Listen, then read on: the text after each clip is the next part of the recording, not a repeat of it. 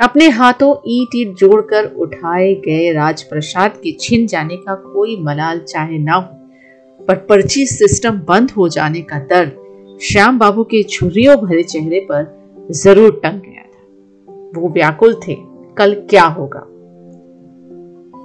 इस किंकर्तव्य विमूढ़ स्थिति में उन्होंने अगली सुबह रमा के पास जाकर कहा, आज की दोनों पर्चियाँ दे दो दो याचक एक साथ आए हैं। पर्चियाँ पकड़ाकर रमा सहज प्रसन्नता से भरकर बोली, चलो अच्छा है, अब मैं जलपान कर सकूँगी। श्याम बाबू जानते थे भिखारियों को पर्ची दिए बिना रमा जलपान तक नहीं करती है। चूँकि भोर होते ही दोनों पर्चियों के याचक आ पहुँचते थे, इसीलिए इस नियम के पालन में कोई परेशानी भी नहीं होती थी। कटकटाता शीत हो या मूसलाधार पानी श्याम बाबू पराठा भंडार की मुफ़्त थाली का आकर्षण छोटा तो नहीं होता था ना? पर्ची लेकर श्याम बाबू घर से बाहर निकल आए।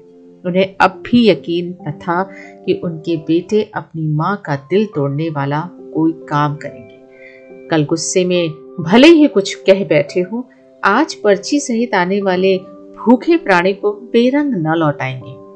किंतु मन के संशय के चलते वो नतीजा देखने को उत्सुक थे। इसीलिए किसी याचक के आने से पहले ही झूठ बोलकर रमा से दोनों पर्चियाँ मांग लाए थे। कुछ ही क्षणों में एक बूढ़ा भिखारी द्वार पर आ पहुँचा। बाबूजी, क्या आज की दोनों पर्चियाँ बट चुकी? अभी नहीं। श्याम बाबू बोले और उन्होंने एक पर्ची आगे बढ़ा दी। अपनी लाठी ठकठकाता हुआ वो बूढ़ा जब आँखों से ओझल हो गया, तब भी श्याम बाबू अत्यंत चंचल चित से प्रतिक्रिया के इंतज़ार में वहीं खड़े रहे। मुश्किल से 20 मिनट हुए होंगे कि बूढ़ा लौट आया और रंजीदा कंठ से बोला, बाबू, किसी गरीब के साथ ऐसा मज़ाक आपको शोभा नहीं देता है। क्यों? क्या हुआ? जानते बूझते भी श्याम बाबू के मुँह से निकल गया। वहाँ जाकर पर्ची दिखाने पर मेरे साथ बड़ा बुरा सुलूक किया गया। भिखारी ने बताया। पर्ची छीनकर फाड़ दी गई और मुझे दुकान से धकिया दिया गया। गालियाँ ऊपर से सुनने को मिली कि सदा वर्त नहीं खुला है यहाँ, जो पर्ची लिए मुँह उठाए दौड़कर चले आए। माफ़ करो भाई। भिखारी के दोनों हाथ थाम, श्याम बाबू रो उठे। लड़कों की हरकत पर मैं शर्मसार हूँ। छोड़िए बाबू, आपकी भलमन साहत को तो पूरा शहर जानता है भिकारी बोला। श्याम बाबू ने अपनी जेब से बीस का एक नोट निकालकर उसे पकड़ा दिया। लो भाई, किसी ढाबे पर जाकर भोजन कर लेना।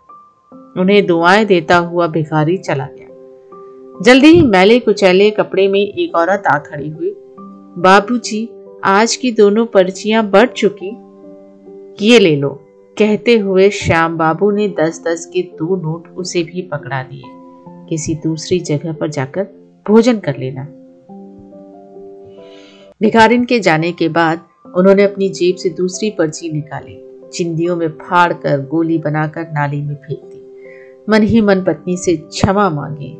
माफ़ करना रमा, तुम्हें दिया हुआ वचन आज से आधा अधूरा ही निभा पाऊँगा। चिंताकुल हृदय ने पूछा, ये भी कितने दिन चलाओगे? आमदनी के अभाव में कब तक चालीस रुपए रोज खर्च कर सकोगे? पर इस वक्त इसे लेकर ज़्यादा दिमाग खपाने की ज़रूरत ना थी। हाँ सवाल और भी थे। किसी दिन सीधे रमा से पर्ची लेकर कोई आदमी दुकान पर पहुँच गया और वो बीच राह में ही उससे पर्ची पैसों का आदान प्रदान ना कर सके तो क्या होगा? रोक लगा देने के बावजूद पर्ची का पहुँचना क्या तीनों चिड़ी मार सह सकेंगे? उस वक्त होने वाले विस्फोट की कल्पना सचमुच दुसह थी। श्याम बाबू काफ़ी असहज होते थे। केवल वही नहीं, रमा भी इधर काफ़ी दिनों से खुद को असहज महसूस कर रही थी। उसकी परेशानी बहुओं को लेकर थी। उसने अपने तीन बच्चे साधारण रोटी दाल खिलाकर पाले थे। पर नए जमाने की बहुएँ अपने बालकों की फरमाइश पर पिज्जा चाउमीन जैसे व्यंजन को तरजीह देती थी। नतीजा ये निकला कि रमा ने खुद को रसोई घर से काट लिया। परिवार को मन माफिक बनाने खाने की छूट दे दी। समस्या सिर्फ़ भोजन को लेकर ना थी, बहुओं का उथलापन भी अक्सर उसकी सहन शक्ति को चुनौती देता था। मामूली घरों से लाई गई इन लड़कियों का ससुराल के वैभव को देखकर बेतरह इतरा उठना उसे बड़ा अटपटा लगता था। उसके पाँव तो आज भी धरती पर टिके थे और ये तीनों आसमान में उड़ रही थी। पति को अपने इशारों पर नचाने का इनका गुमान भी अक्सर उसका माथा गर्म कर देता था, पर अपने गंभीर के चलते चुप रहती। इन तीनों से यथासंभव दूरी बरतना पसंद करती। दूरी रखकर भी रमा कब सुकून से जी पा रही थी? चूँकि उसके भीतर मौजूद स्वाभिमान की सहज दीप्ति के सामने तीनों बहुएँ कहीं नहीं टिकती थी, इसीलिए मन ही मन खार खाती थी। उसके विराट व्यक्तित्व के सामने भी तीनों कुछ ऐसी बौनी नज़र आती कि जल बुनकर खाक हो जाती। श्याम बाबू को पढ़ाई की प्रेरणा देने के बाद वो खुद पढ़ लिख गई। मोहल्ले के सामने एक आदर्श बन गई। इसे वे निकम्मी बहुएँ कैसे झेल सकती थी? बनाव श्रृंगार से इतराने के अलावा ना उन तीनों की कोई पहुँच थी और ना पहुँचना चाहती थी। लाख कोशिश करने पर भी वे किसी भी मुद्दे पर रमा को छोटा नहीं बना पाती थी और यही उनकी कुड़न की असली वजह थी। उनकी इस मानसिकता को समझकर रमा यदा कदा मुस्कुराती, अमूमन नजरअंदाज कर देती। श्याम बाबू का दुकान छोड़कर एकदम से घर बैठ जाना उन्हें ज़रूर खलता था। पर इस बारे में भी वो कुछ कहती नहीं। किसी से ज़्यादा मुँह लगने का उसका स्वभाव न था। अपने इस गंभीर और अंतर्मुखी स्वभाव के कारण वो घर और दुकान में घटने वाली सभी हलचलों से अनजान रही। उसे पता तक नहीं चला कि कब पर्ची सिस्टम बंद हुआ, कब पति ने अपने बलबूते उसे जारी रखने की बहादुरी दिखाई। और कब जेब का पैसा खत्म हो जाने के बाद अपनी सोने की चेन और अंगूठी बेच दी। इन वस्तुओं के विक्रय से मिली धनराशि खत्म हो जाने के बाद पत्नी का सदावर्त कैसे चलेगा, ये बात उन्होंने भगवान भरोसे छोड़ दी सचमुच, ईश्वर भरोसे ही लंबे दो सालों तक सब कुछ ठीक ठाक चलता रहा, पर अचानक एक दिन दुर्घटना घट गई। हुआ ये कि एक पुराने मित्र के अचानक आ जाने पर श्याम बाबू बातचीत में कुछ ऐसे उलझे कि दीन दुनिया की सारी सुधि भूल गए। द्वार पर भिखारी का आना, छज्जे पर खड़ी रमा का उसे देखकर खुश खुश नीचे उतरना और हस्ताक्षरित पर्ची पकड़ाना वो जान न सके। इसके आधे घंटे बाद भूकंप आने से ही उन्हें पता चला कि सावधानी हटी दुर्घटना घटी सूक्ति के भीतर कितना अर्थ गंभीर छिपा है। सिर्फ़ आधे घंटे का अंतराल और उसके बाद विजयनी मुद्रा में तीनों बहुए रमा के सामने खड़ी थी। अनायास ही चिर प्रतीक्षित पल पा जाने पर वे जिस तरह ही से निपोड़ती हुई आई थी, उसे देखकर रमा का माथा ठनका था। चिढ़े स्वर में उसने सवाल किया, क्या बात है? कोई लॉटरी वॉटरी खुल गई है क्या? अभी अभी दुकान से आपके बेटे का फ़ोन आया है। बड़ी बहू ने बड़ी अदा से रहस्योद्घाटन किया। झल्ला कर पूछ रहे थे कि ये पर्चियों की नौटंकी फिर से शुरू कर दिया आपने? क्या मतलब? रमा अचकचा उठी। हाँ कैसी बन रही है?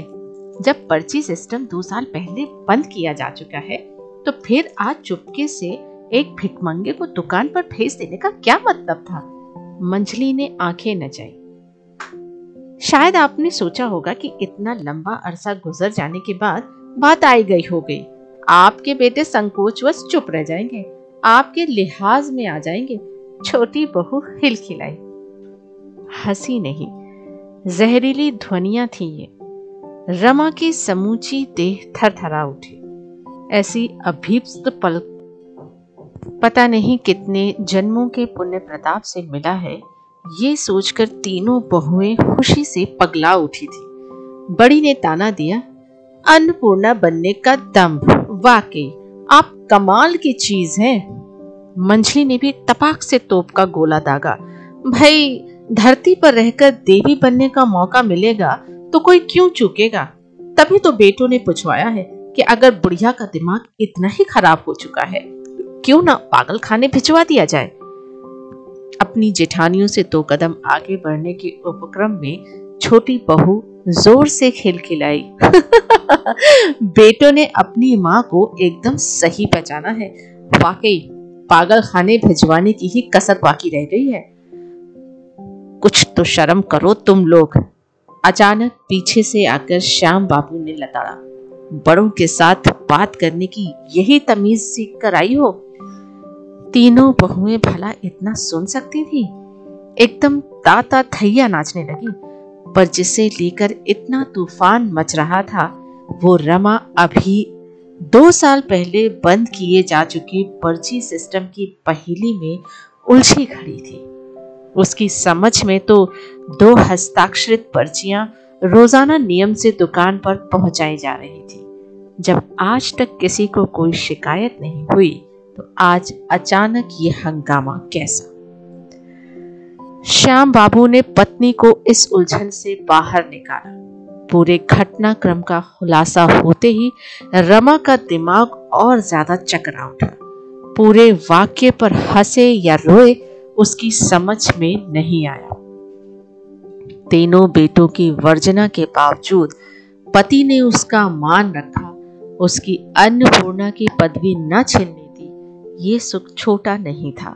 पर अपने पेट जायों का पिता के प्रति निर्मम व्यवहार, दुकान से उनकी बेदखली, समूचे बैंक बैलेंस पर कब्जा, पैसों की हवस के खातिर दुकान की साख को मिट्टी में मिलाने की नीचता जैसे कार्यकलाप उसके, उसका कलेजा महसूसने के लिए काफ़ी थे। कुल मिलाकर सुख और दुख के बीच त्रिशंकु हो उठी थी रमा। दुर्योधन गति को प्राप्त नहीं हुए इसकी वजह शायद यही थी कि सारे अभावों और दुख दर्द के बीच भी पति प्राणा होने का पलड़ा भारी था। हर्ष, विषाद बराबर की ताकत वाले न थे।